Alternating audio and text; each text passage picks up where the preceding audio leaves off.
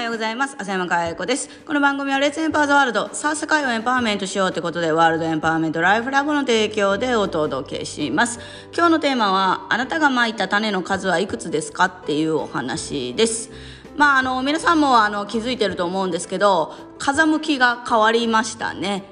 えまあ厳密に言うともうすぐ変わるって感じなんですけど今まで吹いてた風の方向があの変わって一気にこう流れが加速していくっていう、えー、今状態になってるなってすごく感じてます。であのこのポッドキャストでもそうだしあのメルマガでもそうなんだけどコロナがねあの世の中に出てきた時にからずっと言い続けてきたことがあって。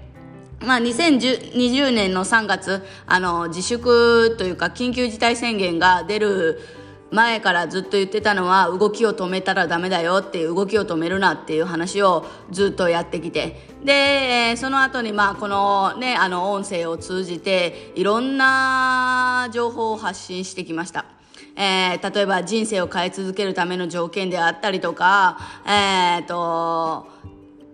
幸せに成功する人の3つの条件であったりとか、えー、ポストコロナ時代に身につけるべきたった一つのことであったりとか、えー、自分の価値を下げているものの正体は何かとかうん他にはこの時代にもこの時代のリーダーに求められている能力とか、えー、考える力を身につける方法とかうん未来を具体化することの重要性とかうんそうですね。えー、不安定な時代に人々が行き着く先はどことかいろんなことを言ってきたわけです。で、あのー、その中でも私が言ってたことを実践もししてくださってるとしたら多分これから確実にいい流れがやってくると思います。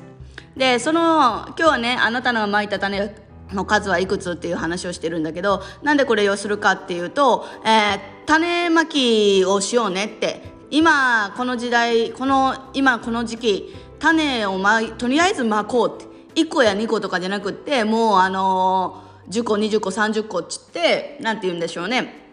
どれから芽生えてくるか分かんないから生えてこなかったからもう一回種植えてたら遅いっていう話をした回があるんですけどまさしく今そのタイミングで多分芽が出始めてる、えー、双葉がそろそろ出てくる人なんかいるんじゃないのかなと思ってます。なんでもしあのー私がね言ったことをやってくださってるっていう方がいらっしゃったとしたらそろそろもう種まきは終えていいと思う。